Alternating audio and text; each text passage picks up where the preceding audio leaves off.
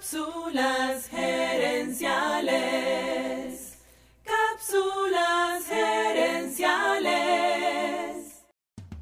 Saludos amigas y amigos y bienvenidos una vez más a Cápsulas gerenciales con Fernando Nava, tu coach radial. Simon Sinek es un escritor famoso en temas de liderazgo y trabajo en equipo. Él tiene una charla en YouTube llamada Cosas que me habría gustado saber cuando era joven.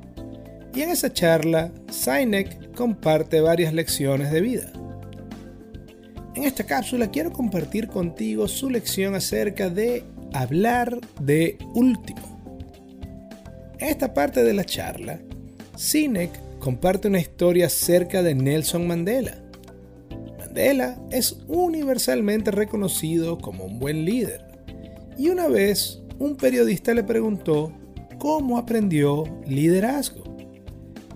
Mandela le respondió que su padre adoptivo era un rey tribal y que él lo acompañaba a las reuniones con los clanes. Cuenta Mandela que en esas reuniones habían dos cosas que le llamaban mucho la atención. En todas las reuniones siempre se sentaban en círculo y su papá siempre hablaba de último. Ese es un ejemplo excelente de entender el arte de escuchar. Eso no significa que no vas a hablar, sino que le vas a dar chance a otros que hablen antes de ti.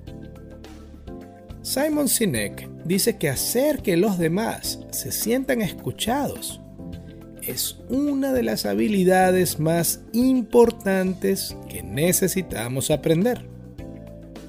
El líder, según Simon Sinek, no comienza la conversación, sino que la termina, porque sabe que así logra el beneficio de escuchar la perspectiva y la sabiduría de los demás.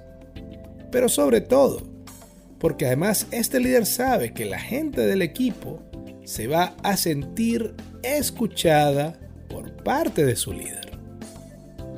¿Cuál es la conducta opuesta?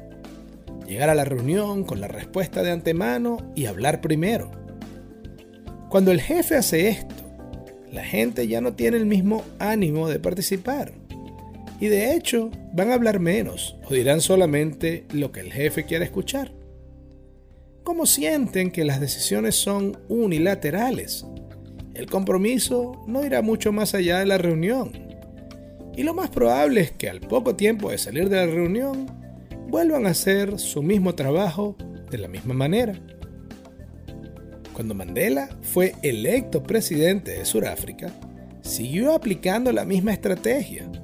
Según Mandela, el trabajo del líder no es decirle a la gente lo que tienen que hacer, sino generar consensos y acuerdos para avanzar juntos. Algo parecido dice, por cierto, un proverbio africano.